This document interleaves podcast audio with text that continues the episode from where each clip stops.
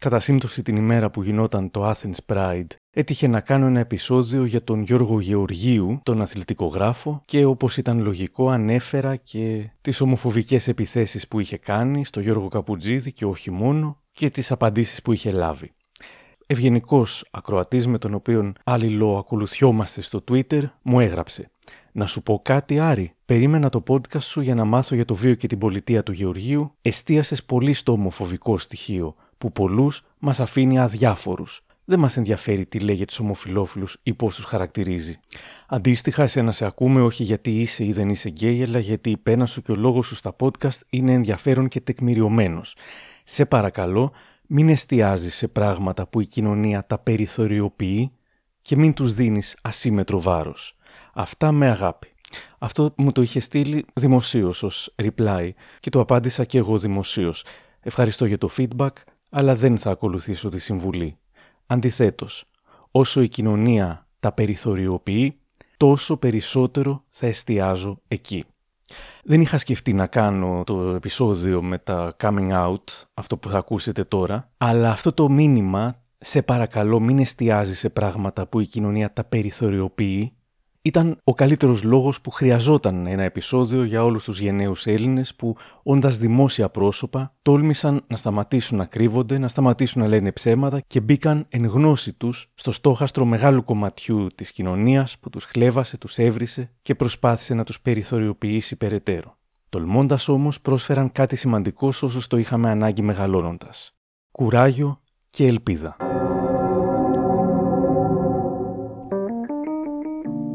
Είναι τα podcast της LiFO. Γεια χαρά, είμαι ο Άρης Δημοκίδης και σας καλωσορίζω στα Μικροπράγματα, το podcast της LiFO που φιλοδοξεί κάθε εβδομάδα να έχει κάτι ενδιαφέρον. Αν θέλετε να μας ακούτε, ακολουθήστε μας στο Spotify, τα Google ή τα Apple Podcasts.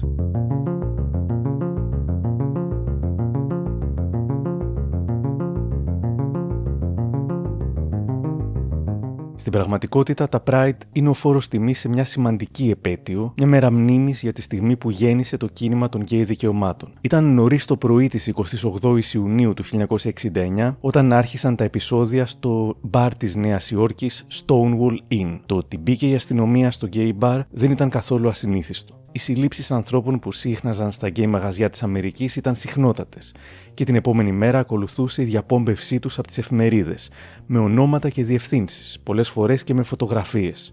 Τα ξημερώματα της 28ης Ιουνίου του 1969, οκτώ αστυνομικοί μπήκαν στο Stonewall για την καθιερωμένη βάρδια εκφοβισμού και συλλήψεων. Τότε όμως έγινε κάτι που δεν είχε ξαναγίνει ποτέ. Πελάτης του Stonewall, μια drag queen, φώναξε «Αδικία! Άρπαξε ένα τούβλο και χωρίς δεύτερη σκέψη το πέταξε στους αστυνομικούς. Για λίγο όλοι έμειναν με ανοιχτό το στόμα. Και τότε, σε ένα δευτερόλεπτο, τα χρόνια της αδιαμαρτύρητης καταπίεσης και της ένοχης ντροπής πέρασαν στο παρελθόν. Ο κόσμος ξέσπασε με οργή και άναψε φωτιές μέσα στο μπαρ. Ξεκίνησαν οι συλλήψεις και όσοι γλίτωσαν έτρεξαν με τα πόδια στη γύρω περιοχή, ειδοποιώντας γνωστούς και φίλους. Οι συγκρούσεις συνεχίστηκαν στη διάρκεια της νύχτας, πράγμα πρωτοφανές. Τα κεντρικά της αστυνομίας θεωρούσαν ότι μια μάχη με τους αδύναμους θηλυπρεπείς δεν θα κρατούσε πάνω από λίγα λεπτά και οι μάχες με τις ειδικές δυνάμεις συνεχίστηκαν. Την τρίτη μέρα, πάνω από χίλια άτομα μαζεύτηκαν στην περιοχή κρατώντας πρόχειρα πλακάτ που έγραφαν τέρμα σε όλες τις διακρίσεις και φωνάζοντας Gay Power. Ήταν μια κίνηση μεγαλειώδης. Άνθρωποι που ζούσαν στο σκοτάδι και είχαν μάθει να φοβούνται και τη σκιά τους κατέφταναν από παντού. Είχε ιδρυθεί το Gay Liberation Front της Νέας Υόρκης. Πριν περάσει ένας μήνας, ιδρύθηκαν παρόμοια σε όλες τις μεγάλες πόλεις της Αμερικής, ενώ πριν φύγει το 1969, τέτοιες νέες οργανώσεις λειτουργούσαν πλέον στη Γερμανία, το Βέλγιο, τη Γαλλία, τον Καναδά, την Αυστραλία και αλλού. Ένα χρόνο μετά τα γεγονότα του Stonewall έγινε η πρώτη εκδήλωση τιμής, το πρώτο Pride για την επέτειο. 15.000 άνθρωποι βγήκαν από τις κρυψώνες τους και πραγματοποίησαν πορεία μέχρι το Central Park. Δεν ξανακρύφτηκαν ποτέ.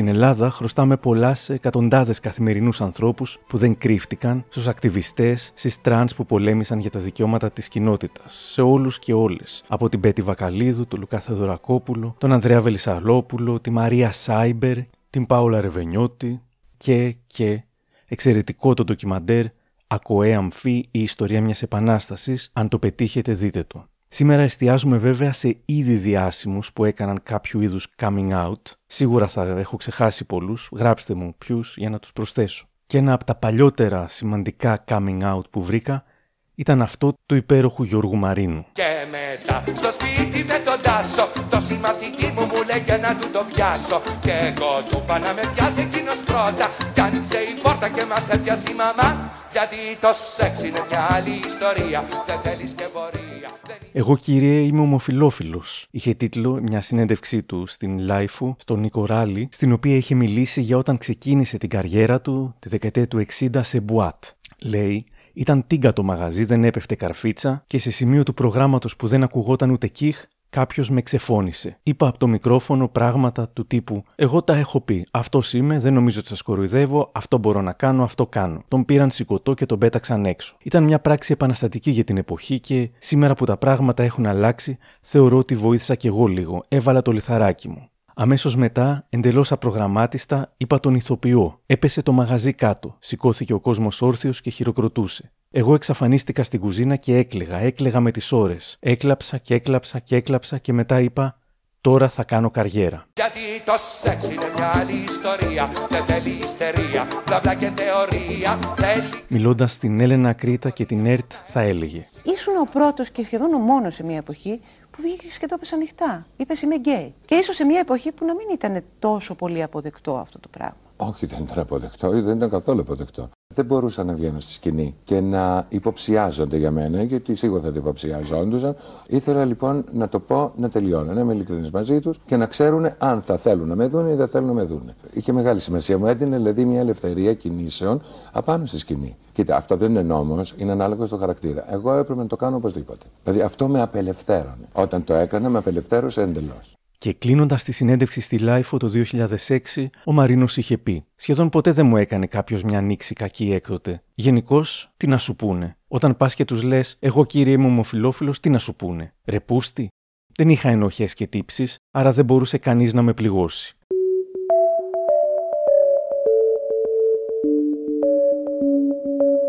Βέβαια, και πρέπει να τονιστεί αυτό, το coming out γίνεται μόνο αν το άτομο νιώθει έτοιμο. Αν είναι ασφαλές, αν έχει ένα πλάνο για το τι θα κάνει, αν κάτι πάει στραβά. Για χρόνια, ο Γρηγόρης Βαλιανάτος, ως εκπρόσωπος του ΑΚΟΕ, θα ήταν ο μοναδικός γκέι που τολμούσε να μιλάει για τα δικαιώματα στην συντηρητική τηλεόραση της δεκαετίας του 80.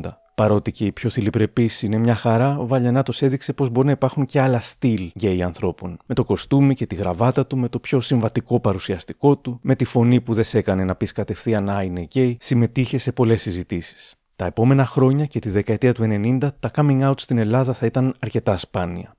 Οι θαραλέοι θα ήταν είτε ακτιβιστές ή καλεσμένοι στις trash εκπομπές της τηλεόρασης. Ή και τα δύο. Το ερωτοδικείο, το αυτόφορο και άλλα προγράμματα έπαιξαν μεγάλο ρόλο στην ορατότητα της ΛΟΑΤΚΙ κοινότητας. Ο ρόλος τους βέβαια ήταν αμφιλεγόμενος. Από τη μία, αυτές οι εκπομπές έθιγαν θέματα που άλλοι δεν τολμούσαν και όντως έδειξαν πρώτες το δρόμο προς την ίση αντιμετώπιση όλων των κοινωνικών ομάδων. Από την άλλη, τα coming out του εθνικού στάρ, του Mr. Μπούτια ή της κυρίας Κουμαριανού, από τη στιγμή που συνοδευόταν από χαστούκια, στημένους τσακωμούς, ουρλιαχτά και υπερβολές, δεν θα λέγαμε ότι έδωσαν κουράγιο και ελπίδα στα νέα παιδιά, ούτε έβγαλαν αυτές οι εκπομπές αυτό που θα λέγαμε θετικά πρότυπα. Ακόμα και τη δεκαετία του 2000, σε μεγάλο βαθμό, τα coming out αντιμετωπιζόταν με κουτσοπολίστικο σκανδαλοθυρικό τρόπο. Τα μεσημεριανάδικα έτριβαν τα χέρια τους και έβαζαν τα πάνελ τους να τσακώνονται για τον πρώτο ανοιχτά gay ή bi παίκτη reality, τον Κώστα Κούντο του Fame Story. Το coming out του νεαρού τραγουδιστή ήταν ελπιδοφόρο, όμως επισκιάστηκε από κουτσομπολιά, στημένε καταγγελίες. Ο νεότατος τότε Μένιος Φουρτιώτης ισχυριζόταν στη Λαμπύρη ή τη Στεφανίδου ότι ο Κούντος είναι ένα τέρας που τον είχε δίθεν παρενοχλήσει σεξουαλικά. Ενώ και βγαίνοντας από το παιχνίδι, ο Κούντος έστησε μια ψευτοπαπαρατσίστικη φωτογράφηση με αυτόν και μια κοπέλα γυμνού σε παραλία να φασώνονται και η φωτογράφηση που τόνιζε το straight προφίλ του δημοσιεύτηκε στο εξώφυλλο κουτσομπολίστικου περιοδικού. Ήταν πάντως κάτι, σίγουρα περισσότερο από ότι στο προηγούμενο Fame Story, το πρώτο, που κέρδισε ένας γκέι τραγουδιστής, αλλά κανείς δεν το ήξερε. Αν το ήξεραν ότι είναι γκέι, μπορεί και να μην το ψήφιζαν.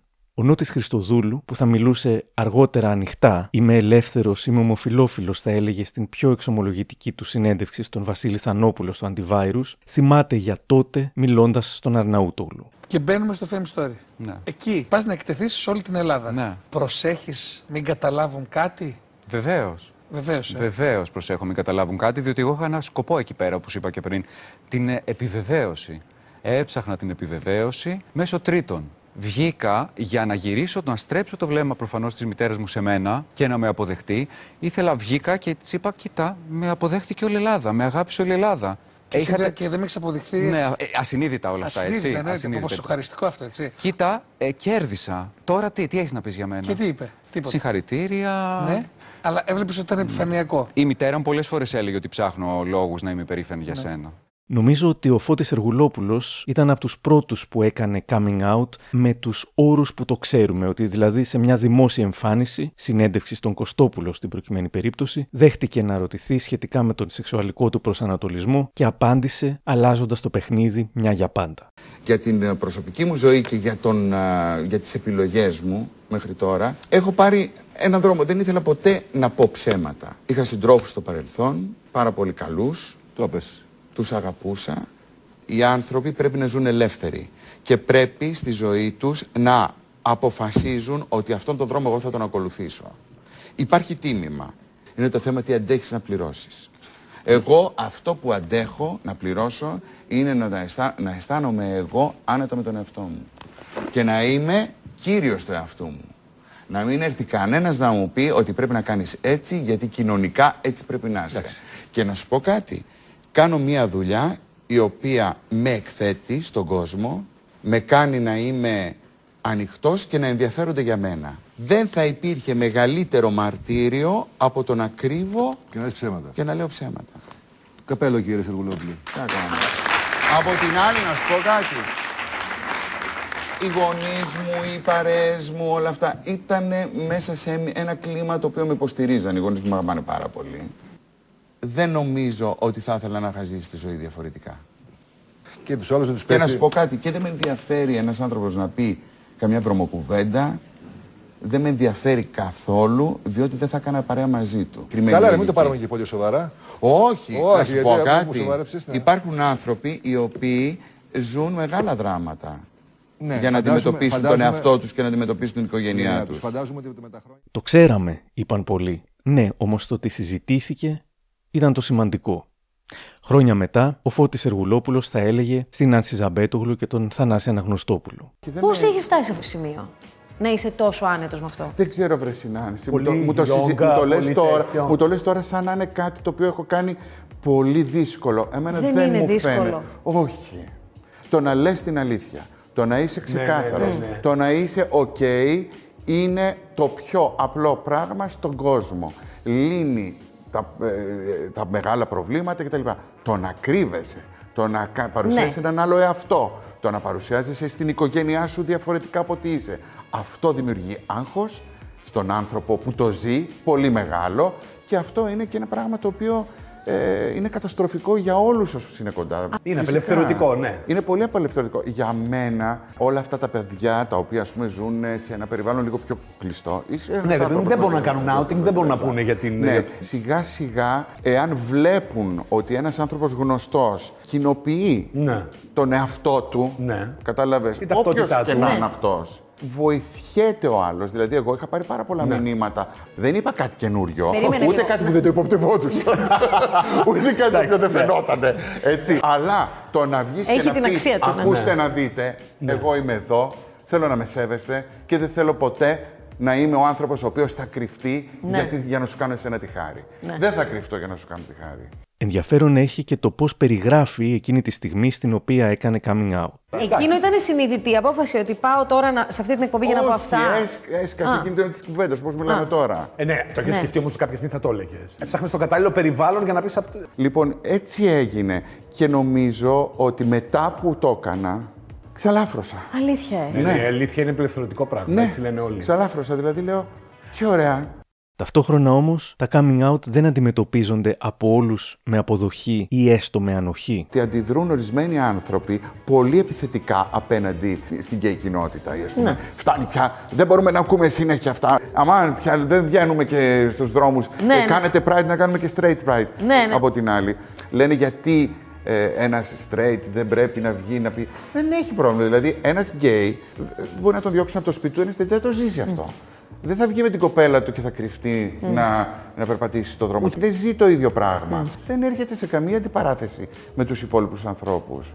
Οι άνθρωποι ζουν ελεύθερα. Έτσι είναι. Και ο κάθε άνθρωπος πρέπει να χαίρεται για το ότι ο άλλος αισθάνεται ελεύθερος. Για το τι έγινε μετά, ο Φώτης Σεργουλόπουλος θα δήλωνε στη LiFO και στον Αλέξανδρο Διακοσάββα. Μετά το coming out μου έχασα επαγγελματικές προτάσεις. Όμως κέρδισα την εμπιστοσύνη του κόσμου.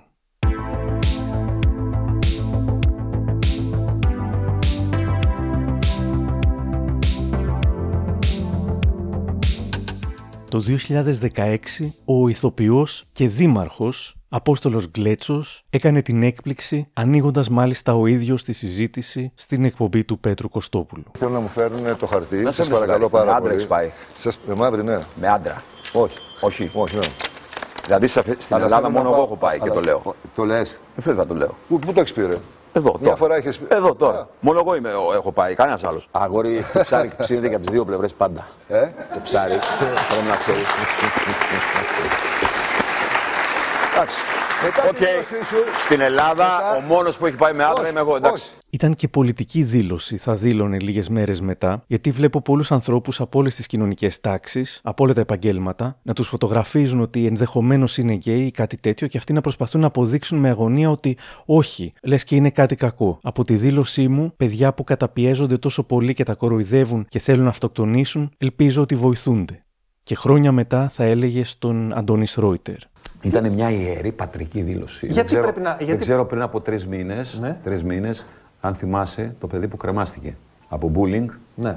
Λόγω της θέσεώς μου, πολλά παιδιά έρχονται και εγμους- εκμυστηρεύονται πράγματα. Και πολλοί γονείς, κυρίως μανάδες. Και το θεώρησα καθήκον μου να βγω και να πω κάποια πράγματα. Γιατί τότε ήταν και η περιραίουσα ατμόσφαιρα με, τα, συ- με, τα- με τη συμβίωση και με αυτά και διάφοροι βγαίνανε και φουντώνανε τα πράγματα και μέσα στις οικογένειες που υπήρχε το στίγμα, τα πράγματα ήταν πολύ άσχημα για τα παιδιά, θεώρησα ότι πρέπει να το κάνω και το έκανα. Δεν, δεν υπήρχε κανένας άλλος λόγος να το πω, ούτε δημοσιότητα. Δόξα τω Θεώ, δηλαδή ήταν ακριβώς για αυτόν τον λόγο. Ωραία, ένας άνθρωπος λοιπόν, ο οποίος ασχολείται με τοπική αυτοδιοίκηση και πάει να κάνει και ένα άλλο βήμα. Βγαίνει και δηλώνει ότι έχω πάει και με άντρα στο παρελθόν. Αυτό τον βοηθάει πολιτικά ή τον μειώνει πολιτικά; Πιστεύεις για παράδειγμα ότι στην περιφέρεια θα το βρεις μπροστά σου. Ο πραγματικός leader, ο πραγματικός ηγέτης δεν το μετράει έτσι.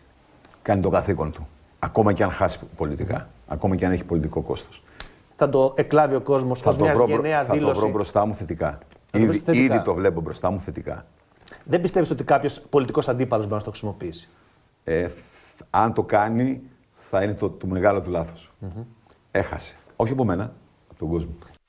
Για το τι συνέβη μετά το coming out του, σε οικογενειακό μάλιστα επίπεδο, ο Γκλέτσος θα έλεγε. Να σου πω μια μικρή ιστορία. Για πες. Ζούσε ακόμα ο πατέρας μου όταν το είπε αυτό και βγαίνει μετά από δύο-τρεις μέρες στο καφενείο ψιλοκουμπωμένος.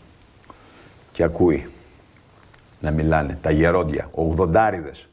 Γιατί ρε εσύ στο στρατό δεν το έκανες, είχες λεφτά να, να τη βγάλεις; Πώς πήγαν να το δικαιολογήσουνε; Όλο το καφενείο. Μου λέει δάκρυσα και ήρθα να σου το πω. Στήριξη δηλαδή από τον κόσμο. Που μπορεί κάποιοι να το είχαν κάνει, μπορεί και να μην το είχαν κάνει, αλλά μπαίνουν σε μια διαδικασία. Μου κάνει εντύπωση ότι το συζήτησε και με την κόρη σου. Γιατί εντάξει, στους γονείς μας μπορούμε να καθίσουμε να πούμε οτιδήποτε. Στο παιδί μας τι καθόμαστε και λέμε. Γεια σου, παιδί μου, κάθεσαι εδώ. Πώ Το- το- μπαίνει το αυτή η συζήτηση; περνάμε με πολύ ωραίο τρόπο από όταν, ήταν, από όταν είναι πολύ μικρό παιδί, γιατί πρέπει να ξέρει τα πάντα. Ε, το παιδί πρέπει να αντιμετωπίζει σωστά τους ανθρώπους, δεν πρέπει να, να, να κάνει φιλετικές διακρίσεις ανάλογα με το χρώμα, ανάλογα με τι είναι αυτό. Μετά από όλο αυτό, έρχεται ένας και σε βλέπει στον δρόμο και λέει Α, ο Γκλέτσα είναι ομοφυλόφιλο. Σε χαλάει, σε πειράζει, σε ενοχλεί, Ναι. Καθόλου. δεν σε ενδιαφέρει καθόλου; Καθόλου.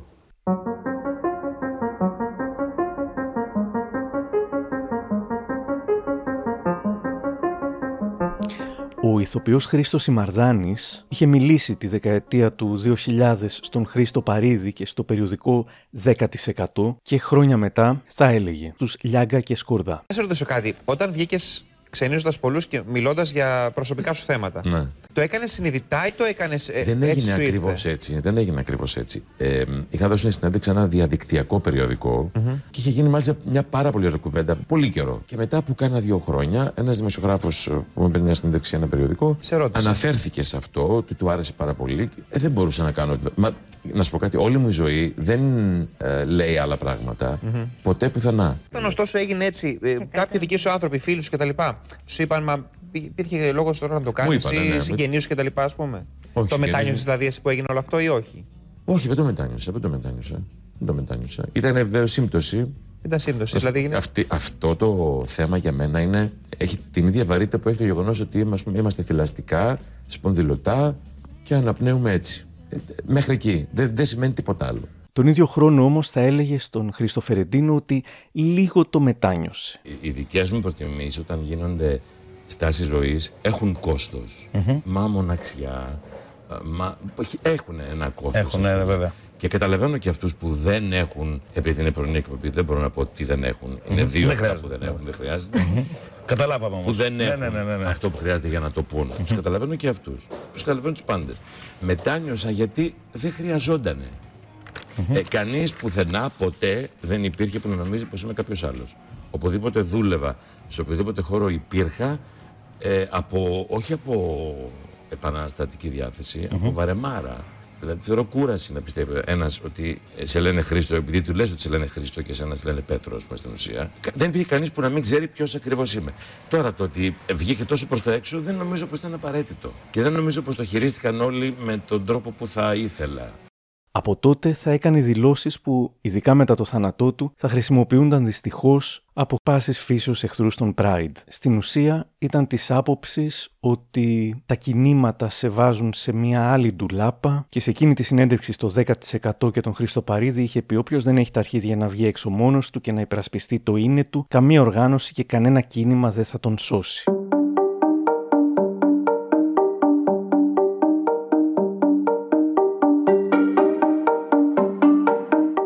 Ο Θεόδωρος Ανδρεάδης Σιγκελάκης, ο γνωστός τηλεοπτικός ανταποκριτής, έκανε το δικό του coming out με επιστολή του στην εφημερίδα των συντακτών το 2013 είχε γράψει με αφορμή την αυτοκτονία ενός 21χρονου Ιταλού ομοφιλόφιλου. Εδώ στην Ιταλία, ο τραγουδιστής Τιτσιάνο Φέρο είπε στους φαν του ότι είναι γκέι και συνέχισε χαλαρά και με επιτυχία να τραγουδά και να ερωτεύεται. Στην Ελλάδα δεν υπάρχει ούτε ένας ποδοσφαιριστής, ένας πολιτικός, ένας δημοσιογράφος που να έχει το ίδιο θάρρος, που να μπορεί να προσφέρει ένα θετικό παράδειγμα σε έναν νέο που ζει στην επαρχία και θα μπορούσε να βρεθεί στην ίδια τραγική θέση του νεαρού Ιταλού που κυδεύεται σήμερα. Χρειάζεται περισσότερο θάρρος για να μπορέσει και η χώρα μας να αποκλείσει το ρατσισμό, την ομοφοβία, τους βάρβαρους χλεβασμούς των ανεγκέφαλων. Ένας δημοσιογράφος ανταποκριτής από τη Ρώμη κάνει την αρχή αψηφώντας τυχόν κριτικές και εκπλήξεις. Δεν είμαι ήρωας, ζητώ να αλλάξουμε επιτέλους την ψυχή και τη σκέψη μας. Από την αιώνια πόλη για τον Α, Θόδωρος Ανδρεάδης Σιγκελάκης. Και μετά από το coming out, ο δημοσιογράφος συνέχισε την πετυχημένη καριέρα του και 10 χρόνια μετά, μιλώντας στον Κώστα Μανιάτη και το News 24-7, θα έλεγε «Προσωπικά εισέπραξα θετικές αντιδράσεις τότε στη συντριπτική τους πλειοψηφία και από την Ελλάδα και από την Ιταλία. Ήταν ελάχιστες έως και ανύπαρκτες οι αρνητικές. Θεωρώ ότι επειδή είναι ακριβώς κάτι το πολύ νορμάλ, δεν πρέπει να αποτελεί ταμπού ή μυστικό. Σίγουρα χαίρομαι για το ότι δεν υπήρξε κανενός είδους πρόβλημα και ελπίζω να κατάφερα να προσθέσω κι εγώ ένα λιθαράκι σε αυτή την πορεία αύξησης των ατομικών και συλλογικών ελευθεριών.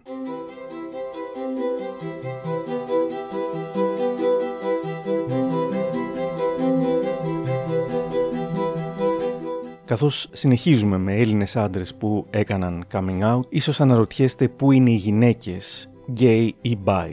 Θα έχουμε μία καλεσμένη αργότερα, όπως θα έχουμε και μερικές απαντήσεις στην πολύ λογική απορία γιατί κρύβονται σχεδόν όλες τους, ακόμα και εκείνες που όλοι γνωρίζουμε ότι είναι από βουλευτίνες, δημοσιογράφους μέχρι τραγουδίστριες. Μέχρι το 2019 ο Γιώργος Καπουτζίδης δεν είχε πει ακόμα τη λέξη ομοφιλόφιλος. Δεν ζω μέσα στην τουλάπα, δεν ζω κρυφά, είχε πει στο antivirus. Όλοι μαζί είμαστε, δεν κρύβομαι, νομίζω ότι το καταλαβαίνετε και αυτό μετρά περισσότερο. Όμως, λίγο καιρό μετά, στην εκπομπή Φλερτ με την Άντια Κοντογιώργη, θα μιλούσε ακόμα πιο καθαρά για όσους δεν καταλάβαιναν ή έκαναν ότι δεν καταλάβαιναν. Όσο για την ομοφιλοφιλία, θέλω να πω στα στα παιδιά, τα ομοφιλόφιλα που μας ακούνε και στους εφήβους αυτή τη στιγμή και που θα μας ακούσουν, επειδή ζούμε σε πολύ περίεργες ε, εποχές και καταστάσεις και γίνονται τρομακτικά πράγματα και στην τηλεόραση και στο δημοσιολόγο αυτή τη στιγμή επειδή θα ακούσουν πάρα πολλά πράγματα αυτά τα παιδιά για το αν είναι αφύσικα, για το μέχρι τι, τι να είναι, τι να μην είναι, δεν ξέρω τι να μην ακούσετε τίποτα παιδιά.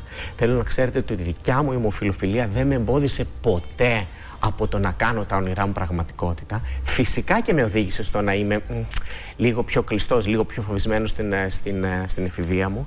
Αλλά δεν με εμπόδισε ποτέ από το να ονειρεύομαι. Δεν σκέφτηκα ποτέ ότι δεν θα καταφέρω αυτά που θέλω στη ζωή μου. Ήμουνα πολύ σίγουρος ότι θα τα καταφέρω αν το ήθελα. Και επίσης είχα την, τη χαρά, την τιμή να έχω ε, γονείς, δύο ανθρώπους υπέροχους που μπορεί να μην τους ήταν το πιο εύκολο πράγμα στον κόσμο αλλά το η αγάπη για το παιδί τους είναι εδώ και το τι θα πει ο κόσμος είναι εδώ κάτω. Οπότε δεν λέω ότι δεν υπάρχει το τι θα πει ο κόσμος. Πάντα θα υπάρχει και ειδικά η δικιά μας η τηλεόραση το αναπαράγει αυτό πολύ. Εδώ είναι και η αγάπη τους είναι εδώ και η δικιά μου είναι εκεί. Αυτό θέλω να πω. Αυτό. Οπότε όλα καλά, μην ακούτε κανέναν, όλα θα πάνε ωραία. Μπορεί να ζοριστείτε σε κάποια φάση, θα ζοριστείτε. Άμα βλέπετε ανθρώπους οι οποίοι σας την μπαίνουν, σας τη λένε, δεν χρειάζεται να κάνουμε και παρέα με όλους, αφήστε τους. θα βρείτε ανθρώπους αργότερα με τους οποίους θα περάσετε πάρα πολύ ωραία και θα συνεννοηθείτε. Τι έγινε μετά; Αυτό που ξέρουμε σίγουρα είναι ότι μετά την εκπομπή η μητέρα του Γιώργου τον πήρε τηλέφωνο λέγοντας ότι τον είδε να τα λέει όλα αυτά και του έκανε παράπονα που είχε κουρευτεί τόσο πολύ. Εκείνες τις μέρες είχε κόψει τα μαλλιά του αρκετά κοντά.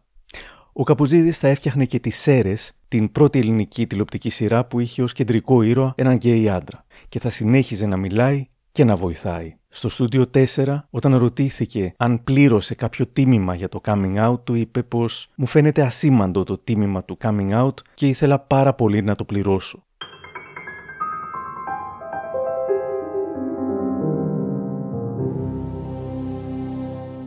Ο σχεδιαστής Άγγελος Μπράτης έγινε γνωστός στο mainstream κοινό ως κριτής στο GNTM. Το ότι είναι γκέι το ανέφερε μιλώντας με την Άνση και τον Θανάση όταν μιλούσε για τα μίντια. Το φοβήθηκες με την τηλεόραση ότι μπορεί αυτό να το χάσεις; Ναι. Που, που φαίνεται ότι είναι σημαντικό για σένα να κρατάς Ναι. τα την ιδιωτικότητάς σου. Ναι, το φοβήθηκα. Αλλά ευτυχώς, επειδή είμαι άντρας και είμαι γκέι, δεν ενδιαφέρονται Α. τα μίντια για μένα. Ναι. Αν ήμουν Ναι. straight, θα, το είχα, θα είχαν βρει την κοπέλα μου. Και αν ήμουν γυναίκα, θα είχαν βρει τα πάντα. Ναι. Είναι Πιστεύεις ότι αυτός αυτός ή είναι ο πιστεύει λόγος; Ναι. ή πιστεύεις ότι δεν θέλουν ακριβώς επειδή είσαι γκέι να ασχοληθούν παραπάνω με αυτό; Γιατί φοβούνται, μήπως, Αυτό λέω. ε, μήπως χάσουν κανένα πελατάκι. Ακριβώς αυτό λέω. Αντί να κάνουν ένα βήμα μπροστά και να Ναι. πούνε ότι ξέρεις, ο κόσμος έχει προχωρήσει και ότι ο καθένας αυτοπροσδιορίζεται όπως θέλει και μπορεί να κάνει ό,τι θέλει στην προσωπική του ζωή.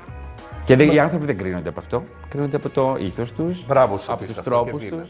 Δύναμη. Πολλοί άντρες από τον καλλιτεχνικό χώρο έχουν μιλήσει ανοιχτά. Ο ηθοποιός Μιχάλης Οικονόμου, που με τον σύντροφό του, επίσης ηθοποιό Γιώργο Μακρύ, μεγαλώνουν μαζί ένα παιδί. Ο ηθοποιός Θανάσης Αλευράς, ο μεγάλος συνθέτης Σταμάτης Κραουνάκης, ο ηθοποιός παρουσιαστής Μίνος Θεοχάρης, ο παρουσιαστής Νίκος Μουτσινάς, ο ηθοποιός Σπύρος Μπιμπίλας, πολλοί από αυτούς στο Antivirus, αλλά και ο τραγουδιστής και ηθοποιός Ιάσονας Μαντζιλάς, μιλώντας στον Κωνσταντίνο Αρτσίτα και το Love It. Είμαι ομοφιλόφιλος. Έχω μάθει όλα αυτά τα χρόνια μ, λίγο να κρύβομαι, να μ, συμμετέχω σε δράσεις, αλλά να μην λέω ουσιαστικά εγώ την αλήθεια μου. Πρώτα απ' όλα να ζητήσω συγγνώμη για όσες φορές έχω πει ψέματα, γιατί έχω βρεθεί πολλές φορές στη δύσκολη θέση να απαντήσω σε ερωτήσεις ε, όλα αυτά τα χρόνια ε, του τύπου «Τι σε αρέσει σε μια κοπέλα, Πώς την πέφτει μια κοπέλα, ε, έχεις κοπέλα αυτή την περίοδο; Πάντα μου ήταν δύσκολο να αρθρώσω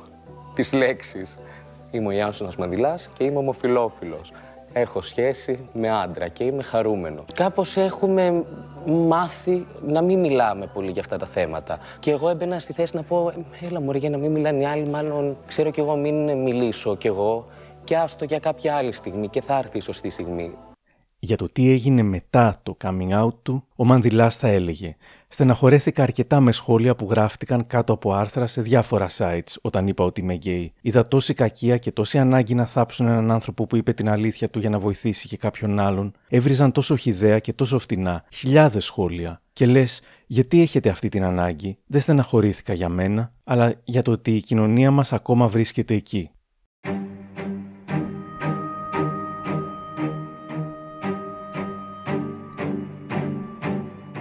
Ενδιαφέρον και χρήσιμο ήταν ε, το coming out του τραγουδιστή Γιώργου Περί, το οποίο μάλιστα έγινε σε ξένο μέσο στο site του περιοδικού People. Μιλώντας στο Studio 4 θα έλεγε Το είχα καιρό στο μυαλό μου γιατί μου είχαν Καιρό έρθει πόσο, πόσο εννοείς; περίπου δύο χρόνια. Ωραία. Το σκεφτόμουν. Ήρθε λοιπόν η ευκαιρία του People. Το αμερικάνικο Το αμερικάνικο περιοδικό, People. το αμερικάνικο site, το people.com, σου ζήτησαν μια συνέντευξη και μέσα Ναι, σε ναι. αυτό το πλαίσιο, λοιπόν. Η, η συνέντευξη ήταν για τον καινούριο μου δίσκο που μόλις κυκλοφορούσε στην, ε, στην Αμερική. Μμμ. Και αποφάσισα μαζί με το management μου ε, και στην Ελλάδα και στην Αμερική να το πω εκεί. Γιατί σκέφτηκα εγώ ότι είναι μια πολύ μεγάλη πλατφόρμα.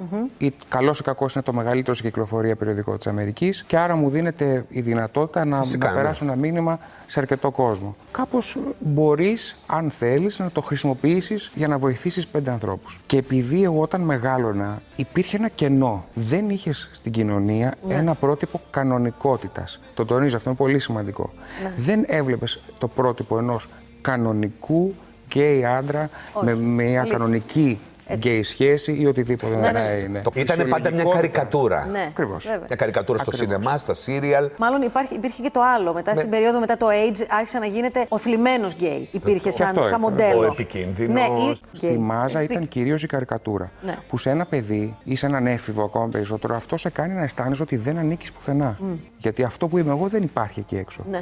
Αυτό μετά μετατρέπεται στο ότι δεν υπήρχε στη δική μου τη γενιά Βέβαια. ένα πρότυπο τέτοιο ε, που να μιλάει ανοιχτά για αυτά τα πράγματα και να είναι όλα αποδεκτά. Δεν έχεις δει μια διαφήμιση στην τηλεόραση που να σου το δείξει αυτό να υπάρχει. Αυτό σαν αποτέλεσμα σε ένα παιδί το κάνει να αισθάνεται ότι κάτι έχει κάνει λάθος. Το να είσαι μέλος της ΛΟΑΤΚΙ κοινότητας Φερρυπίν είναι μία μειονότητα. Δεν σημαίνει όμως ότι είσαι ε, μειονεκτικός σε σχέση με άλλους. Είναι απλά Ότι είσαι ανήκεις- λιγότερος, Ακριβώς. ναι. Ή ότι Είσαι έχεις σε- λιγότερα δικαιώματα. Ακριβώς. Είσαι απόλυτα εισάξιο με όλους τους άλλους. Γιώργο. Όταν βάλαμε την είδηση στην LIFO, ήρθαν πολλά σχόλια στο Facebook. Τα περισσότερα επέμεναν στο και γιατί μας το λέει και τι μας νοιάζει; Τους νοιάζει και τους παρανοιάζει. Αλλιώς δεν θα το έκαναν θέμα κάθε φορά, δεν θα σχολίαζαν, θα προσπερνούσαν. Είχα γράψει τότε σε ένα άρθρο βάζοντας ένα screenshot με δύο σχόλια. Το ένα έγραφε «Και εμείς γιατί να γνωρίζουμε τα προσωπικά του καθένα» και το άλλο και γιατί μας το λες δηλαδή, η πλάκα ήταν, όπως φαίνεται και από το αληθινό screenshot που έβαλα, πρόκειται για δύο κοινά προφίλ ζευγαριού. Ο χρήστης Τάκης Κούλα, δεν κάνω πλάκα, κοινός λογαριασμός ζευγαριού που έχει και κοινή τους φωτογραφία στο προφίλ και ο ολοχρήστης Κωνσταντίνα Γιώργος, που και μόνο με το κάθε τους σχόλιο γνωρίζουμε ήδη και τον σεξουαλικό τους προσανατολισμό και το ότι βρίσκονται σε σχέση και μαθαίνουμε και το όνομα τεπώνυμο του άλλου ατόμου, ενώ στη μία περίπτωση τους βλέπουμε και μαζί σε φωτογραφία. Και αυτοί έγραψαν και εμείς γιατί να γνωρίζουμε τα προσωπικά του καθένα.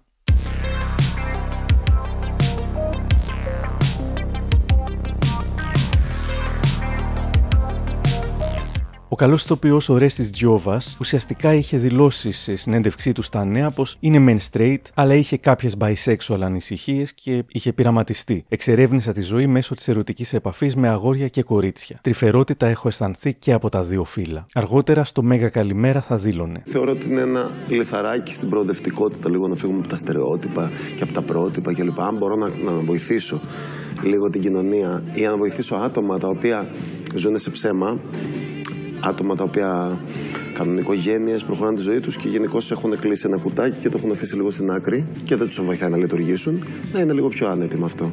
Όταν η κρατική τηλεόραση της χώρας έχει σκηνές με ωραιότατα coming out, όπως ήταν αυτό στην τούρτα της μαμάς του Ρίγα, ξέρεις ότι κάτι αλλάζει. Εδώ ο Πάρης, ήρωας στην τούρτα της μαμάς, είναι ανοιχτά γκέι στρατιωτικός που αν και αρχικά προσπάθησε να κρύψει την σεξουαλικότητά του από τον συντηρητικό ταξιαρχό του, πήρε τελικά την απόφαση να μιλήσει ανοιχτά. Ξέρω πολύ καλά ότι δεν θα δεχόσασταν την ιδιαιτερότητά μου. Ξέρω πώς μας βλέπετε. Σαν απόβλητα. Και δεν είναι δίκαιο. Ό,τι και να είμαστε, δεν το επιλέξαμε. Στήσαμε λοιπόν απόψε όλο αυτό το θέατρο με την κολλητή μου εδώ την Κέτη. Γιατί είχατε αρχίσει να με πιέζετε, να με ρωτάτε για τη ζωή μου. Και εγώ σας φοβόμουν και σας ντρεπόμουν. Και δεν θα έπρεπε να ντρέπομαι. Θα ντρεπόμουν μόνο αν ήμουν κακός άνθρωπος και δεν κράταγα το λόγο μου. Σε μια ταινία με τον Τζακ Νίκολσον, στο ζήτημα τιμής, λέει κάπου You can't handle the truth. Δεν μπορείς να αντέξεις την αλήθεια. Ε, λοιπόν, αυτό ακριβώς πίστευα και για σας. Ότι δεν θα αντέχατε να έχετε υπασπιστεί μια αδερφή, όπως μας λέτε, για να ξεμπερδεύετε εύκολα. Και απόψε δεν σας κάλεσα για την προαγωγή. Σας κάλεσα γιατί είδα στα μάτια σας έναν άνθρωπο μελαγχολικό, πικραμένο και μόνο. Κάτι που ο γκέι λοχαγός σας δεν το έχει. Γιατί εγώ είμαι τυχερός να έχω ανθρώπους γύρω μου να με αγαπάνε και να με νοιάζονται. Όπως και να με αποκαλείτε εσείς. Ο κόσμος, κύριε Δικητά, είναι πολύ επικίνδυνος για οτιδήποτε άλλο εκτός από την αλήθεια. Και πολύ μικρός για οτιδήποτε άλλο εκτός από την αγάπη. Ειλικρινά δεν με νοιάζει ποια θα είναι η κατάληξη. Μη σας πω ότι ξεσφίχτηκε το στομάχι μου και πίνασα κιόλας. Με αφορμή τα coming out του Αλευρά και του Κραουνάκη στο Antivirus, το Orlando LGBT+, οργάνωση που εξειδικεύεται στην ψυχική υγεία, έκανε αυτήν την ανάρτηση. Ω επιστημονικός φορέας που εξειδικεύεται στην ψυχική υγεία των ΛΟΑΤΚΙ Plus ατόμων, καλωσορίζουμε το coming out κάθε ατόμου που η παρουσία του ή η δραστηριότητά του έχει υψηλή επίδραση στο κοινωνικό σύνολο. Το coming out διάσημων προσώπων μπορεί να έχει ισχυρή θετική επίδραση στην ψυχική ανθεκτικότητα, ειδικά των νέων ΛΟΑΤΚΙ ατόμων. Έχει αποδειχθεί ερευνητικά ότι η αύξηση της ΛΟΑΤΚΙ ορατότητας, οι περισσότερες αναπαραστάσεις στα ΜΜΕ και η δημοσιοποίηση της ΛΟΑΤΚΙ ταυτότητας των ατόμων με υψηλή επιδραστικότητα έχει δυνάμει θετική επίδραση στην ψυχική υγεία των ΛΟΑΤΚΙ ατόμων, ενισχύει θετικά τις προσωπικές διεργασίες του coming out και μειώνει το αίσθημα της ντροπής και της μοναχικότητας.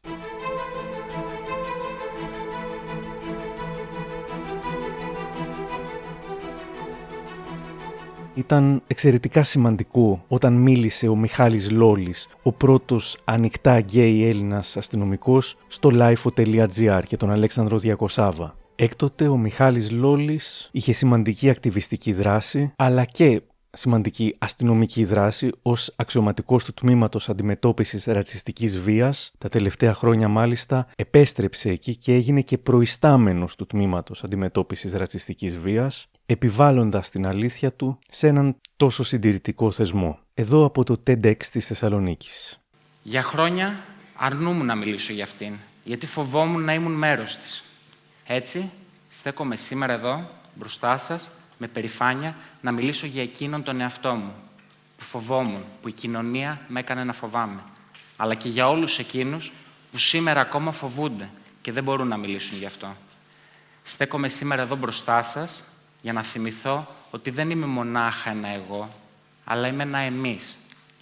Και έτσι, θέλοντας να καταργήσω κάθε φόβο, να γκρεμίσω κάθε τείχος που με κρατάει εγκλωβισμένο, επειδή απλά είμαι ομοφιλόφιλος. Ο Ιωάννης Μελισανίδης είναι ο πρώτος ανοιχτά γκέι Ολυμπιονίκης της χώρας και θα μιλούσε στο Open και την Ελένη Τσολάκη για την συνέντευξη που είχε δώσει στο Antivirus.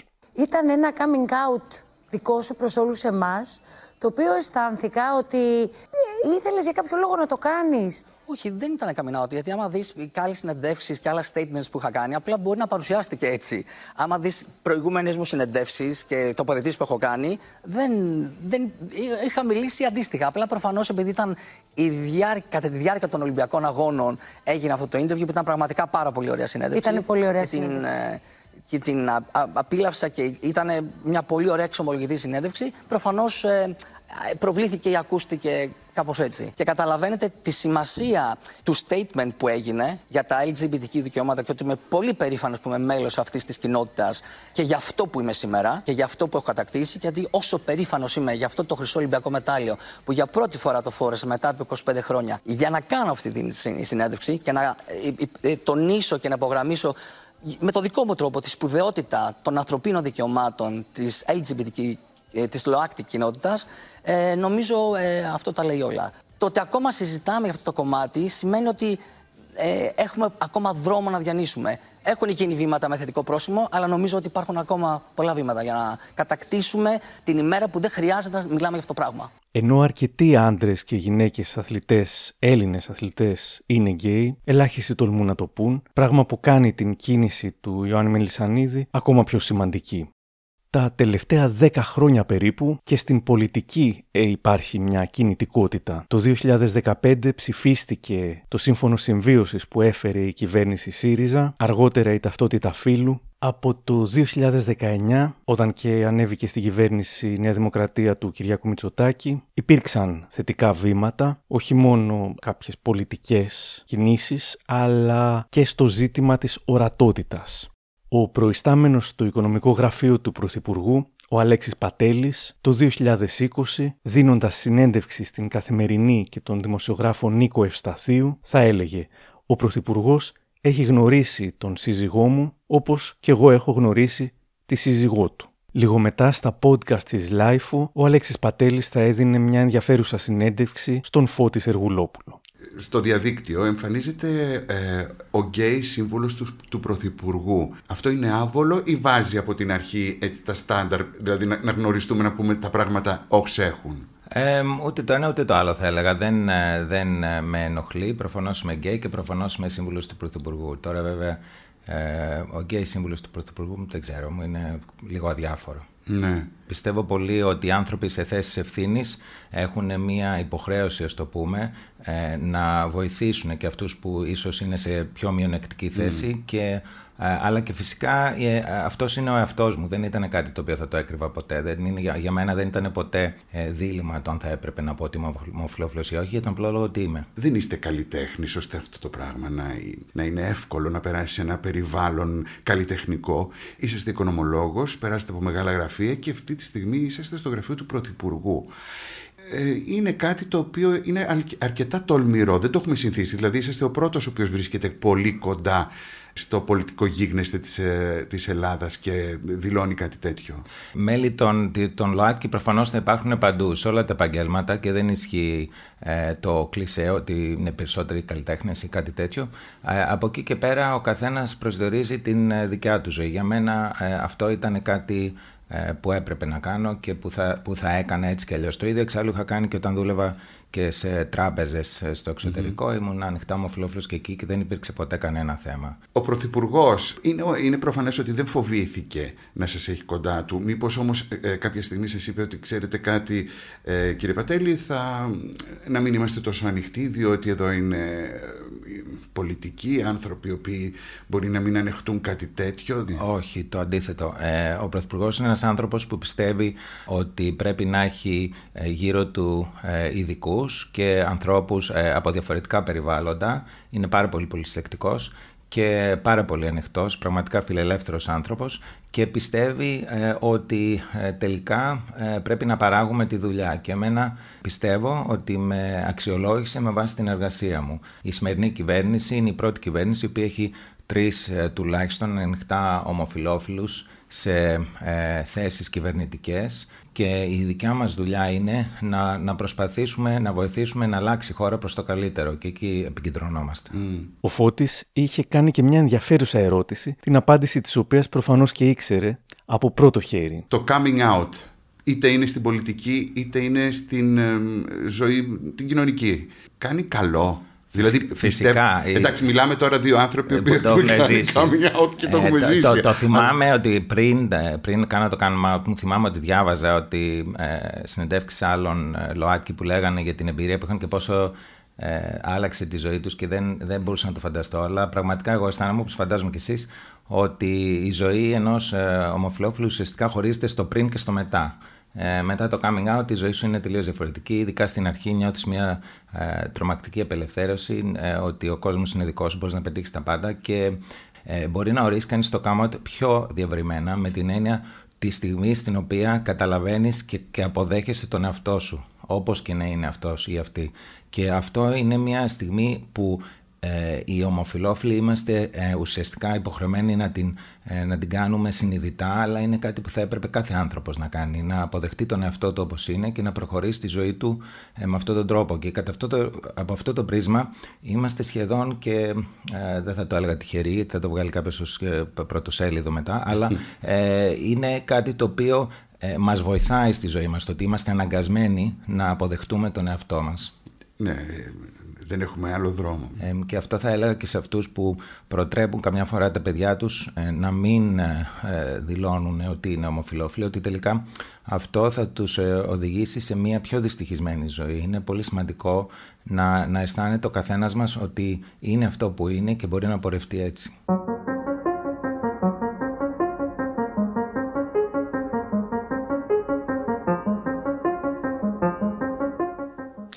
Νικόλας Γιατρομανολάκης, ανοιχτά γκέι γενικός γραμματέας από το 19, στον ανασχηματισμό του Ιανουαρίου του 2021 έγινε ο πρώτος ανοιχτά γκέι υφυπουργός οποιασδήποτε κυβέρνησης. Ήταν ένας τεράστιος συμβολισμός από εκεί που το να είσαι ανοιχτά γκέι συχνότατα ήταν αποτρεπτικό ακόμα και για να σε προσλάβουν στο μαγαζάκι της γειτονιάς, τώρα φαινόταν ότι η γυάλινη οροφή έσπαγε και στην πολιτική. Του ζήτησα σήμερα να μας μιλήσει για το coming out του και για ό,τι ακολούθησε.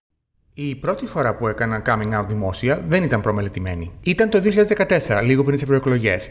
Ήμουν τότε επικεφαλής της προεκλογικής εκστρατείας για το ποτάμι και θυμάμαι πως συμμετείχα σε ένα πάνελ για τις θέσεις των κομμάτων για τα ΛΟΑΤΚΙ ζητήματα στην Τεχνόπολη. Δεν είχα σκοπό τότε να μιλήσω για το δικό μου σεξουαλικό προσανατολισμό, αλλά σκόπευα να μιλήσω για τις θέσεις του κόμματος που προσωπούσα. Και ξαφνικά ακούω τον εαυτό μου να λέει Ως γκέι άντρας, πιστεύω κλπ. κλπ.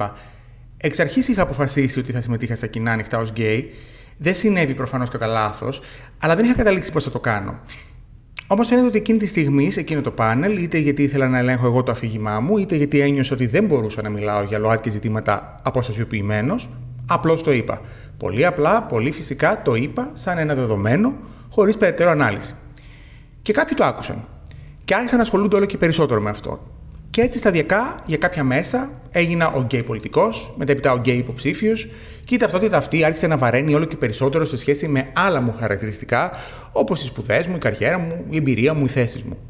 Και όσο η γκέι ταυτότητα βάραινε, τόσο κάποιοι με αντιμετώπιζαν σαν να είμαι πιο ελαφρύς εξαιτίας της. Γκέι και σοβαρός γίνεται, δεν γίνεται, έτσι δεν μας έχουν μάθει.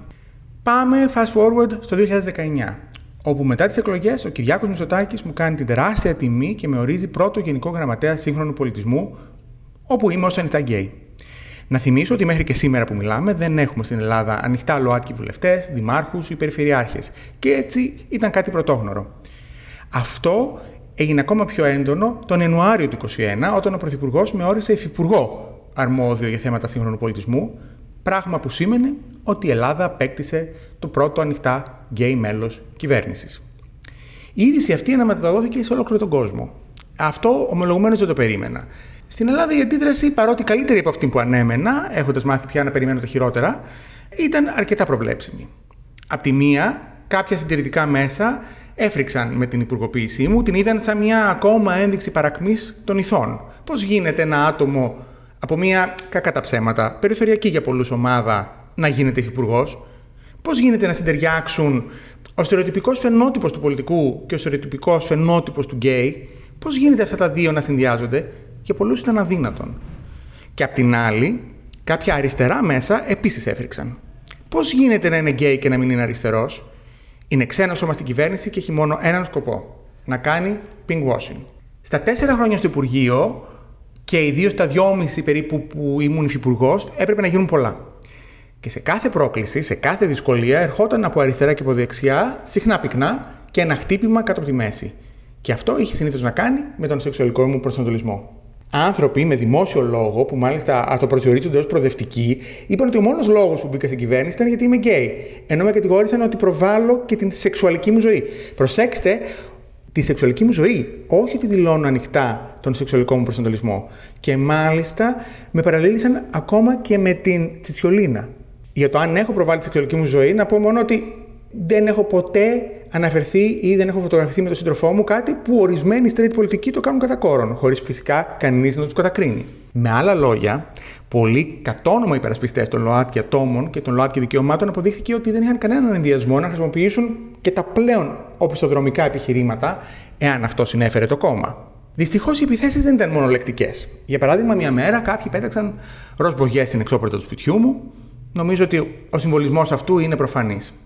Και η κατηγορία για pink washing φυσικά με συνόδευσε ολόκληρη την τετραετία, παρότι υπάρχουν πλέον αποδείξεις ότι η κυβέρνηση Μισοτάκη, μέσω της Εθνικής Στρατηγικής για την Ισότητα των ΛΟΑΤΚΙ, εργάστηκε μεθοδικά για την υλοποίηση δράσεων και πολιτικών, με αποτέλεσμα η Ελλάδα να ανέβει 8 μονάδες αυτά τα 4 χρόνια στο ILGA Rainbow Map. Ακούγοντας για τις λεκτικές επιθέσεις εναντίον του, ακόμα και από δίθεν προοδευτικούς, αλλά και για την επίθεση έξω από το σπίτι του με ροσμπογιές, αναρωτιέμαι αν ήταν όλα αρνητικά, όλα μαύρα. Σε καμία περίπτωση. Ταξίδεψα σε όλη την Ελλάδα, σε μεγάλες πόλεις, σε μικρά νησιά, σε απομονωμένα χωριά. Γνώρισα και δούλεψα με τόσους πολλούς και διαφορετικούς ανθρώπους. Και ούτε μία φορά δεν στάθηκε κάποιος στο ζήτημα του σεξουαλικού μου προσανατολισμού. Κανείς δεν αρνήθηκε να με συναντήσει ή να συνεργαστεί μαζί μου. Έλαβα πολλά μηνύματα υποστήριξης, υπερηφάνειας και αγάπης. Έλαβα κάποιες συγγνώμε από παλιούς μαθητές. Και το κυριότερο, έλαβα πολλά μηνύματα από ΛΟΑΤ άτομα που ένιωσαν ότι η ορατότητά τους ενισχύεται. Αυτός ήταν εξάλλου και ο κύριος λόγος του δημόσιου coming out μου. Η ορατότητα. Εγώ όταν μεγάλωνα δεν έβλεπα κάποιο άτομο στην πολιτική σκηνή που να μου μοιάζει. Τώρα πια υπάρχουμε. Τώρα πια ΛΟΑΤ άτομα που ενδιαφέρονται για τα κοινά ξέρουν ότι δεν είναι άπιαστο όνειρο. Και απαιτούμε ο σεξουαλικός προσανατολισμός ή η ταυτότητα φύλου να μην αποτελεί παράγοντα περιθωριοποίησης, αποκλεισμού και άνησης μεταχείρισης. Ο δεύτερος λόγος του δημόσιου coming out ήταν η επιθυμία μου να αναδείξω την πολιτική διάσταση των ΛΟΑΤΚΙ θεμάτων, τα οποία προφανώς δεν αφορούν μόνο την κρεβατοκάμαρα, όπως ισχυρίζονται κάποιοι, αλλά όλες τις εκφάνσεις της ζωής μας. Την υγεία, την παιδεία, την εργασία, την οικογενειακή ζωή. Έχουμε κάνει πολλά βήματα ήδη, αλλά χρειάζονται κι άλλα. Και θέλω να ελπίζω ότι η παρουσία και η δραστηριοποίησή μου ως Έλληνας ανοιχτά γκέι πολιτικός κάτι μικρό έχει συνεισφέρει προς αυτή την κατεύθυνση. Και στην τελική λέμε ότι θέλουμε πολιτικούς που λένε την αλήθεια. Ε, αυτό είναι μέρος της δικής μου αλήθειας.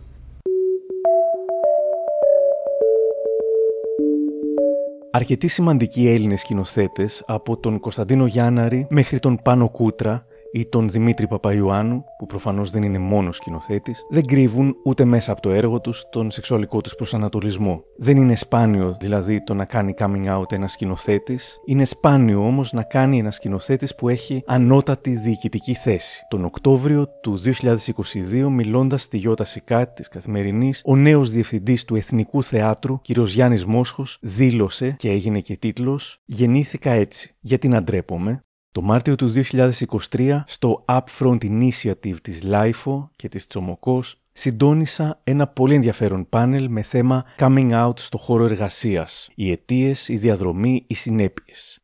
Εκεί συνομίλησα με τον κύριο Μόσχο και του ζήτησα να μου μιλήσει για την δική του εμπειρία. Και εγώ θεωρούσα ότι εφόσον είμαι ανοιχτά και εδώ και πάρα πολλά χρόνια στον εργασιακό μου χώρο, δεν υπήρχε κανένας φίλος μου που δεν ήξερε, το εξωτερικό μου.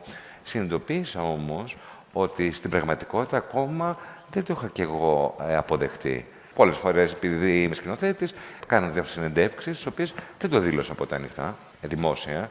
Άρα σημαίνει ότι είχα κι εγώ κάποιο πρόβλημα με αυτό. Και το συνειδητοποίησα παίρνοντας και τη θέση του καλλιτεχνικού διευθυντή του Εθνικού, ε, κάποια στιγμή μέσα από διεργασίες και πολύ προσωπικές.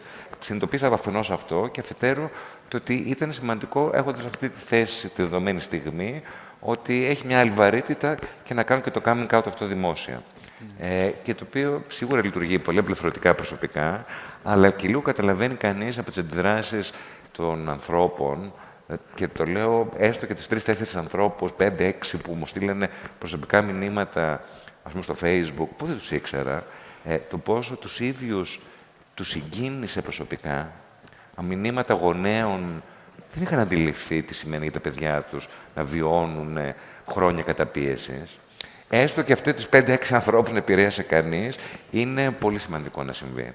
Εκτός από τον Γιάννη Μόσχο, στο πάνελ για το Coming Out είχα τη χαρά να συνομιλήσω και με την Κωνσταντίνα Κοσμίδου, επιχειρηματία, με τον Γιώργο Καπουτζίδη, με τον Νικόλα Γιατρομανολάκη και με τον CEO του Υπερταμείου, κ. Δημητριάδη. Ήξερα πως δεν έκρυβε γενικά ότι είναι γκέι, αλλά δεν είχε κάνει και επίσημο coming out στα ΜΜΕ, οπότε τον ρώτησα πάρα πολύ προσεκτικά και απ' έξω απ' έξω. Όμως αυτός, και το χάρηκα, μου ανοίχτηκε κάνοντας εκείνη τη στιγμή το δικό του μηντιακό coming out.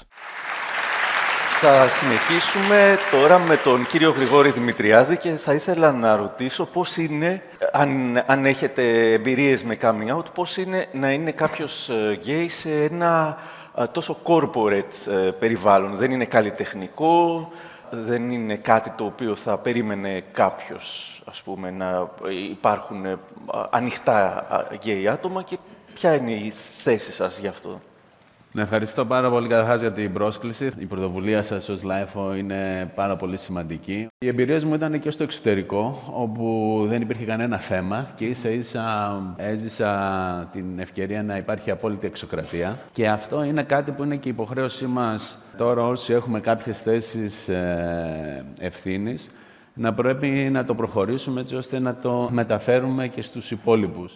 Ολόκληρο το βίντεο με το πάνελ εκείνο και την κουβέντα που κάναμε υπάρχει στο lifeo.gr. Ξεχωριστή αναφορά πρέπει να γίνει στον ραδιοφωνικό παραγωγό Ποσειδώνα Γιαννόπουλο, εδώ μιλώντας στον Art και το Μέγκα. Είναι κάτι το οποίο δεν το έχω κρύψει ποτέ, δεν είναι new entry δηλαδή, δεν είναι είδηση το να το αναφέρω. Γιατί υπάρχουν κάποιοι νέοι άνθρωποι που έχουν βγει στη λεγόμενη ΛΟΑΤΚΙ κοινότητα, που δεν ξέρουν ότι εμείς οι παλαιότεροι έχουμε κάνει το λεγόμενο outing μας πολλά χρόνια πριν. Να ενημερώσουμε αυτούς τους ανθρώπους λοιπόν ότι οι παλαιότεροι δεν μπορούμε να κάνουμε κάθε τρία χρόνια outing, να βγαίνουμε με πανό να λέμε You know I'm gay για να ικανοποιούνται και να μας λένε ομοφοβικούς. Στον πρώτο άνθρωπο που το είπες, ποιος ήταν; Δεν θυμάμαι. Νομίζω σε κάποιον που μου άρεσε και ήθελα να κάνουμε κάτι. Στις εκλογές του 23 κατέβηκε ως υποψήφιος βουλευτής με το κόμμα της Νέας Δημοκρατίας, σπάζοντας και αυτός με τον τρόπο του τα στερεότυπα. Εδώ καλεσμένος στο πρωινό μας του Sky με την Face Κορδά. Πολύ τολμηρό η αλήθεια είναι. Πρώτη φορά. Πρώτη φορά στην πολιτική, κοίταξε να δεις. Υπήρχαν κάποιες συζητήσεις το 2019, επειδή εγώ ήμουν στη Γραμματεία Ανθρωπίνων Δικαιωμάτων και Κοινωνικής Αλληλεγγύης της Νέας Δημοκρατίας. Το 19, ακριβώς επειδή είχα τη φροντίδα της μητέρας μου τότε, δεν είχα τόσο χρόνο στη διάθεσή μου. Φέτος που ξαναπροέκυψε, σκέφτηκα ότι πρέπει να το κάνω, γιατί μεγαλώνοντας συνειδητοποίησα ότι αν δεν κάνω κάτι, πιο πολύ μετανιώνω επειδή δεν το τόλμησα, παρά επειδή το τόλμησα. Όμως, πραγματικά, τι γίνεται με τις γυναίκες;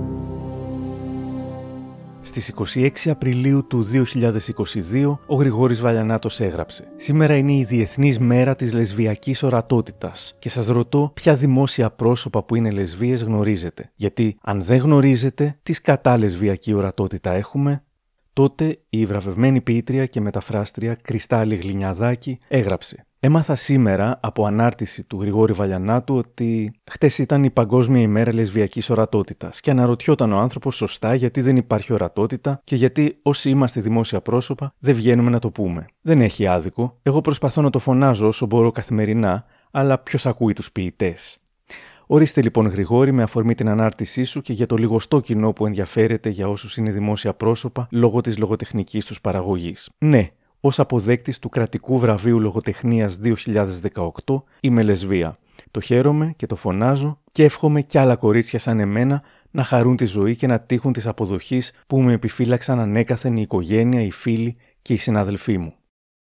Θυμάμαι κάποιες σεφ από το Master Chef που είχαν μιλήσει πιο ανοιχτά, την Τέμι Γεωργίου, τη Μαρία Λαζαρίδου, αλλά και τη Φανής Γιώγα, η οποία έφυγε οικειοθελώς από το διαγωνισμό όταν έμαθε πως κινδυνεύει η ζωή του αγαπημένου της παππού, δηλώνοντας ότι φεύγω γιατί ο παππούς και η γιαγιά μου με έχουν μεγαλώσει, ξέρουν τα μάτια μου καλύτερα και από μένα. Είμαι bisexual και ο παππούς μου μου είχε πει ότι εγώ θέλω να είσαι καλά είτε είσαι με άντρα είτε είσαι με γυναίκα, να σε βλέπω να χαμογελάς. Και αν δεν χαμογελάς, ό,τι και να είναι, θα κανονίσω εγώ. Με το που έκανε αυτή τη δήλωση αποχωρώντας, άρχισαν πάλι τα γιατί το διατυμπανίζει κλπ. κλπ.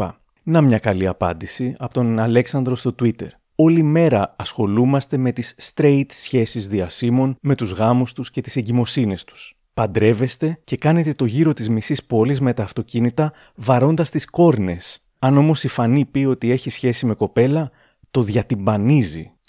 Ο Αύγουστος Κορτό, ο δημοφιλέστατος συγγραφέας που μιλώντας ανοιχτά για τη ζωή του έχει συνεισφέρει πολύ στην ορατότητα και την αποδοχή, είχε δηλώσει στην ΕΡΤ Πες ότι είσαι λεσβία, μην κρύβεσαι, θα σώσεις ζωές. Το βλέπω στο facebook. Ξέρω ανθρώπους οι οποίοι θα σου πούν ότι ναι μωρέ ξέρουν όλοι ότι είμαι γκέι, οπότε δεν χρειάζεται να το πω. Ότι μπορεί να έχουν μια σχέση 5-10 ετών και να μην έχουν ανεβάσει ποτέ μια φωτογραφία τους με τον σύντροφό τους. Δεν είναι υποχρεωμένοι να το κάνουν σε καμία περίπτωση. Αλλά αν τους ανθρώπους αυτούς τους ακούνε άνθρωποι νεότεροι, μπορούν να βοηθήσουν.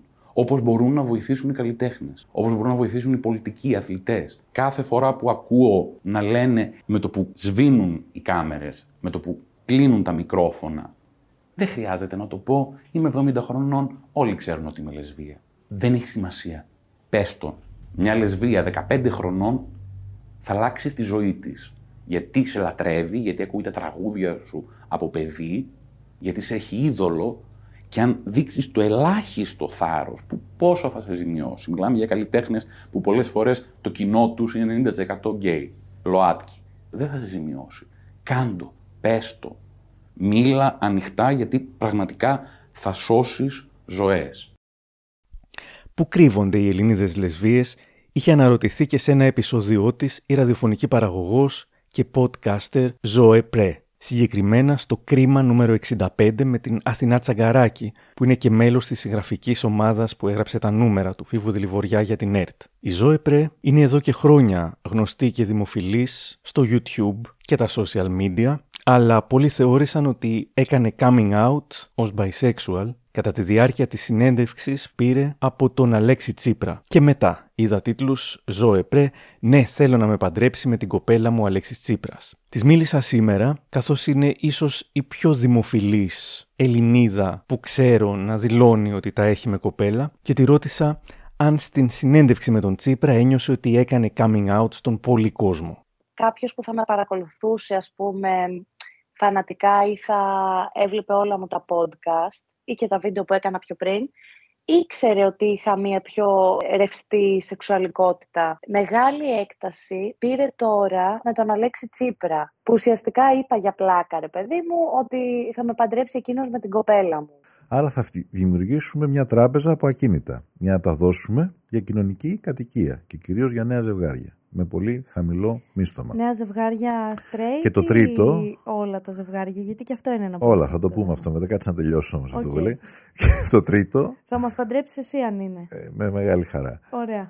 το, το, ε, προς το παρόν, η φιλοδοξία μου είναι να ξαναγίνω πρωθυπουργός. Όταν γίνω δήμαρχος θα, θα σου παντρέψω.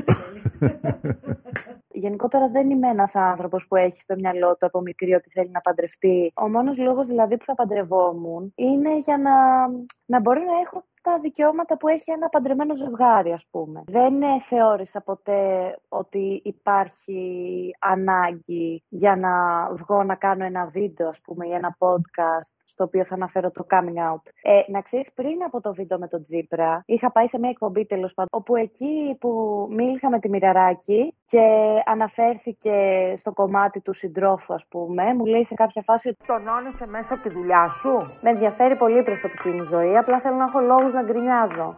Σε ποιο να γκρινιάζει; Στο έτερον μου ήμιση. Αφού δεν το έχεις. Το έχω. Το έχεις και πότε το, το βλέπεις; Τη νύχτα μόνο; Ναι. Άρα για εκείνος πρέπει να γκρινιάζει εσένα και εσύ σε εκείνον. Ε; Εκείνη. Και τώρα αλλάζει το επεισόδιο. Μπράβο της που σε δέχεται. για να, μην πω ότι, να, να μην πω ότι είναι και ηρωίδα. Είναι όντως ηρωίδα. Και εκεί είχε γίνει ένας χαμός στο Twitter, ας πούμε, ότι και καλά είναι από τις λίγες φορές που έχει βγει μια κοπέλα δημόσια στην τηλεόραση και έχει τοποθετηθεί τόσο απλά για κάτι που είναι τόσο ταμπού. Αυτό που σχολιάστηκε είναι ότι δεν πρέπει να θεωρούμε δεδομένο το ότι ο άνθρωπος που έχουμε απέναντί μας έχει μια ετεροκανονική σχέση. Είναι πάντως αλήθεια ότι οι γκέι ή οι μπάι γυναίκες, ειδικά αν είναι και διάσημες, ανοίγονται πολύ πιο δύσκολα δημοσίως. Δεν υπάρχουν. Θα ήθελα πάρα πολύ κάποια στιγμή να φύγει όλος αυτός ο φόβος που υπάρχει σε αυτό το κομμάτι και να μπορούν να μιλήσουν ελεύθερα οι Ελληνίδες λεσβείες, ας πούμε. Έχεις κάνει και ένα πολύ ωραίο επεισόδιο με την Αθηνόid. Ναι, με την Αθηνά που κάναμε το επεισόδιο και μετά από ένα μήνα τα φτιάξαμε. Γιατί ρωτήσαμε πού κρύβονται οι Ελληνίδες λεσβείες και βρήκαμε μία την άλλη, κατάλαβες. Αυτό ήταν τέλειο. Γιατί υπάρχει αυτός ο πολύ μεγαλύτερος δισταγμός στις ε, γυναίκες να κάνουν coming out; Νομίζω ότι φταίει πολύ το κομμάτι, το πατριαρχικό ας πούμε, το ότι οι γυναίκες ούτως ή άλλως έχουν ένα, ένα βάρος πάνω τους. Οι γυναίκες έχουν και αυτό το συχαμένο κομμάτι, ας πούμε, που τις σεξουαλικοποιούν χωρίς να θέλουν οι ίδιες να σεξουαλικοποιηθούν απαραίτητα. Αυτό θα ήταν ακόμη ένα πρόβλημα στα μάτια του κόσμου. Δηλαδή ότι, α, είναι και λεσβία. Π.χ. η Αθηνά, ας πούμε, που την αναφέραμε κιόλας, ε, παίρνει και αυτή που είναι ανοιχτά λεσβία. Ήταν η μόνη που μπορεί, το, το συνειδητοποιείς. Έψαξα να κάνω αυτό το podcast και ήταν η μόνη ανοιχτά λεσβία που μπορούσα να βρω στην Ελλάδα. Που λέμε, ok, okay, ε, ας ανοίξει αυτή η συζήτηση για να μπορεί να βγει και κάποιος άλλος, ας πούμε, πιο εύκολα δημόσια να το αναφέρει. δεν ξέρω, υπάρχει πολύ ντροπή πίσω από αυτό το κομμάτι. Νομίζω ότι τώρα είναι μια πολύ καλή ευκαιρία. Είναι, δεν είναι επιφανειακή όλη αυτή η κατάσταση. Τώρα είναι μια πολύ καλή ευκαιρία να βγούμε έξω τα ΛΟΑΤΚΙ παιδιά, να μιλήσουμε πιο ανοιχτά γι' αυτό, γιατί τώρα δίνεται αυτός ο χώρος. Για τους μπάι μπορώ να σου πω πιο εύκολα. Mm-hmm. Καταρχάς, τα μπάι άτομα δεν τα πιστεύει κανένας ότι είναι μπάι. Όλοι πιστεύουν ότι είτε επειδή είναι της μόδας η σεξουαλική απελευθέρωση, που κλαίω, γιατί αν είσαι straight δεν μπορείς να φανταστείς τον εαυτό σου να πηγαίνει με άτομο του ίδιου φίλου που να σε πληρώνουν. Δηλαδή, μου έχει τύχει και εμένα από σχέση μου να μου λέει: Εγώ δεν πιστεύω ότι σε μπάει. Τραγικό, αν θες την άποψή μου. Προς το τέλος της κουβέντας μας, η Ζώεπρε μου είπε κάτι σημαντικό που νομίζω ότι δείχνει μια μεγάλη αλλαγή στο ποια coming out μετράνε και βοηθούν. Υπάρχει εκπροσώπηση στο ίντερνετ, όχι απαραίτητα από celebrities. Δηλαδή, μπαίνοντας στο TikTok, εγώ θα δω άλλα χίλια άτομα που είναι bi.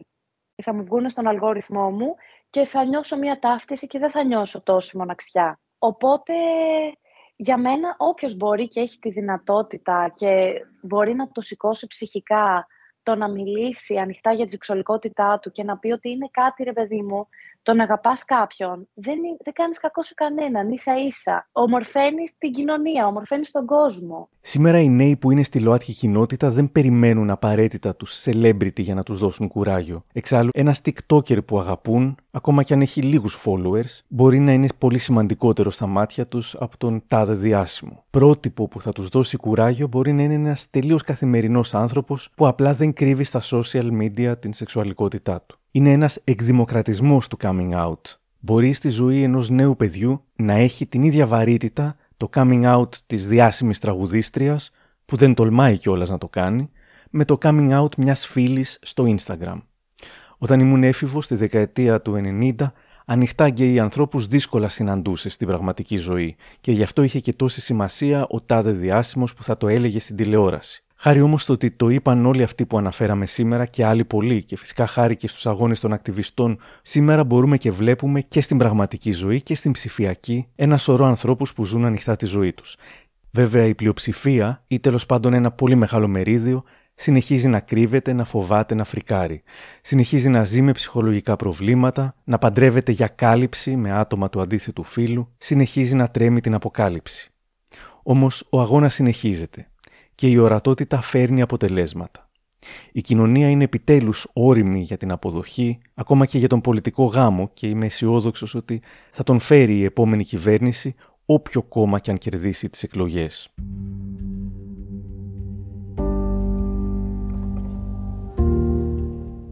Κλείνοντας, θέλω να σας διαβάσω μια είδηση που βρήκα ψάχνοντας στο lifeo.gr. Συνέβη στην Ουαλία. Ένας άντρας έκανε coming out στην οικογένειά του, παντρεύτηκε τον έρωτα της ζωής του στο κρεβάτι του νοσοκομείου και πέθανε μερικές ώρες μετά. Ο Τζέρι Κόλλιν έφυγε από τη ζωή ενώ νοσηλευόταν στο Πανεπιστημιακό Νοσοκομείο της Ουαλίας, περίπου 24 ώρες μετά το γάμο του με τον επί 11 χρόνια σύντροφό του, Άντριου.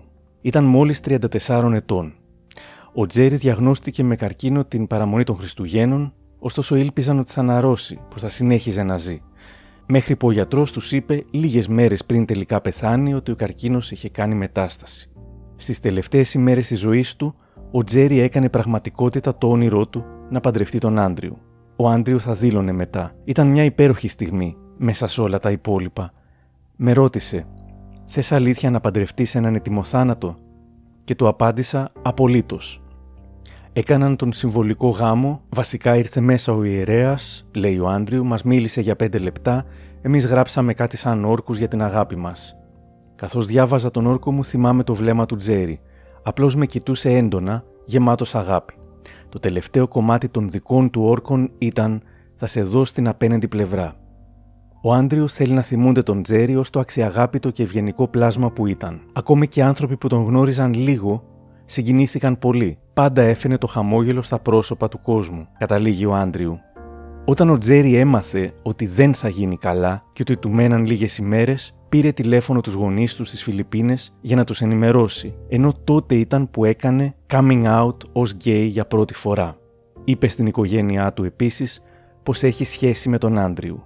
Χρειαζόταν να γίνει 34 ετών και να γνωρίζει ότι πεθαίνει άμεσα για να κάνει κάτι που, αν το είχε κάνει νωρίτερα, η ζωή του ίσως να ήταν πολύ πολύ διαφορετική. Όταν τους πήρε τηλέφωνο και έκανε το coming out του, δεν περίμενε αυτό που άκουσε από την άλλη γραμμή. Οι γονείς του του είπαν πως γνώριζαν εδώ και χρόνια για τη σχέση του με τον Άντριου και μαζί με την αδερφή του πήραν το πρώτο αεροπλάνο για την Ουαλία και πέταξαν κατευθείαν εκεί. Βρέθηκαν στο πλευρό του γιού τους μαζί με τον Άντριου μέχρι το τέλος. Οι τελευταίες λέξεις του Τζέρι πριν πεθάνει ήταν «Παιδιά, σας αγαπώ πολύ. Σας αγαπώ τόσο πολύ».